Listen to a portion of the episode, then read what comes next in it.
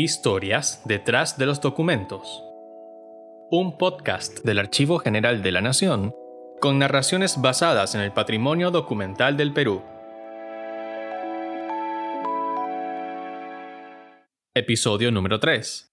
Escándalo en el rastro de San Francisco. Una historia contada a partir de un expediente criminal de 1793 del Fondo Real Audiencia.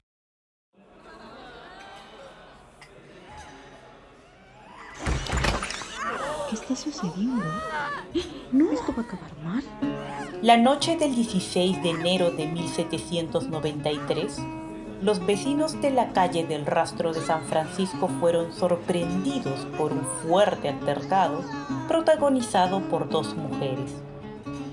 Al día siguiente, una de ellas se presentó sumamente molesta e indignada ante el alcalde del crimen Manuel García de la Plata para querellar a Josefa Pastrana, esclava del doctor Pastrana, por las agresiones que le infirió esa noche.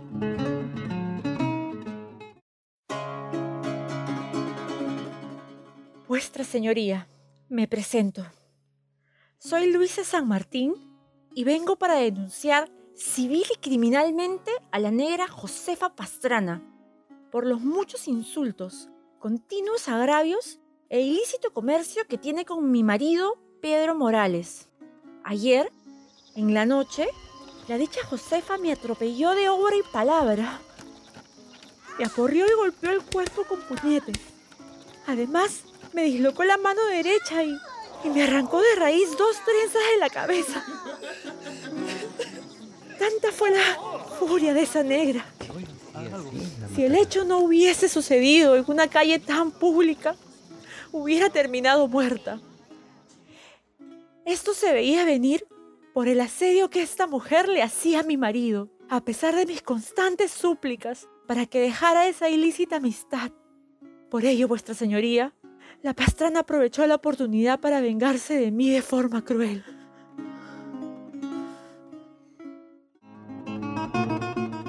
A pedido de Luisa San Martín, el alcalde del crimen ordenó que el actuario Ascenso Zúñiga certifique las lesiones de la demandante.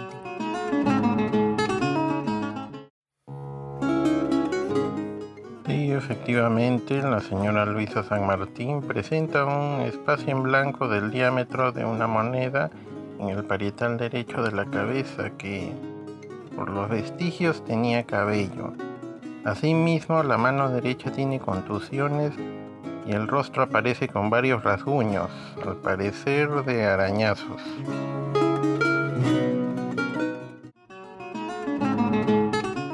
Luisa San Martín presentó cinco testigos que corroboraron los hechos de esa noche entre ella y Josefa Pastrana, apodada La Pericote. Uno de ellos fue Felipe Santiago Rivera, que declaró lo siguiente.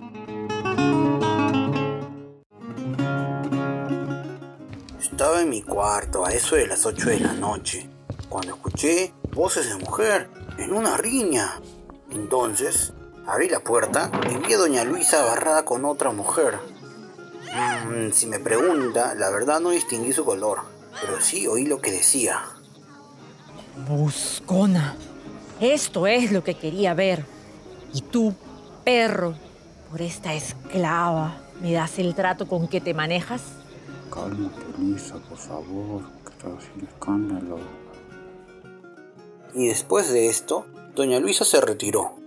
Bueno, no me percaté si le faltaban dos trenzas, pero al día siguiente vi que tenía un vacío en su cabeza y la mano hinchada.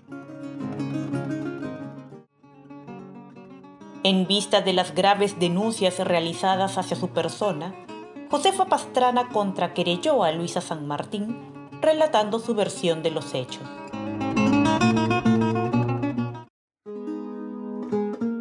Su señoría, le diré la verdad. Esa noche estuve pasando por el café de San Francisco y vi a don Pedro Morales, marido de la dicha Luisa, parado en la puerta del café. En ese instante se acercó y me jaló la mantilla diciéndome que tenía que comunicarme varias cosas sobre su mujer le pedí que por favor me soltara. pues no tenía intención de saber absolutamente nada de esa señora. Que me dejara continuar mi camino. De repente, apareció su esposa y al vernos me dio de palos por todo el cuerpo. Luego me amenazó con una navaja y juró que me quitaría la vida. Y otras veces esa señora salía de noche vestida de hombre, cargando la misma arma, con el fin de cometer su depravado intento.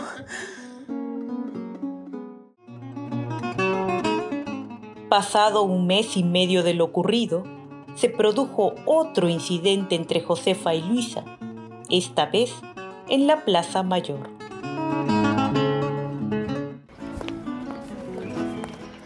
Buscona, ya que la justicia no ha hecho nada contigo, yo te rebanaré la cara y me revolcaré en tu sangre.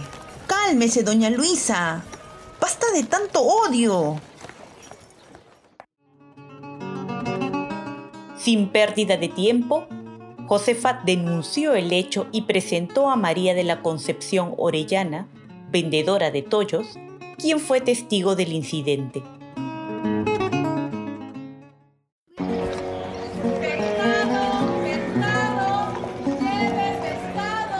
Ah, sí, claro. Justo esa mañana se ejecutó un ahorcamiento en la Plaza Mayor. La señora doña Luisa se acercó con furia y encono hacia Josefa, quien se encontraba sentada en mi puesto de tollos, y le dijo, Negra buscona, yo haré justicia para que no te rías de mí. No sé por qué actuó de esa manera, si la Josefa estaba conversando conmigo tranquilamente. ¿Se imagina que tuve que separarla? Mientras que otra mujer se la llevó para evitar una desgracia. Debido a que Luisa San Martín no presentó ningún testigo que avalara su defensa, el juzgado no continuó con el proceso ni dictó sentencia. Sin embargo, las trenzas que supuestamente Josefa le arrancó a Luisa quedarán para la posteridad en este expediente criminal que nos habla de celos y escándalos en las calles de Lima.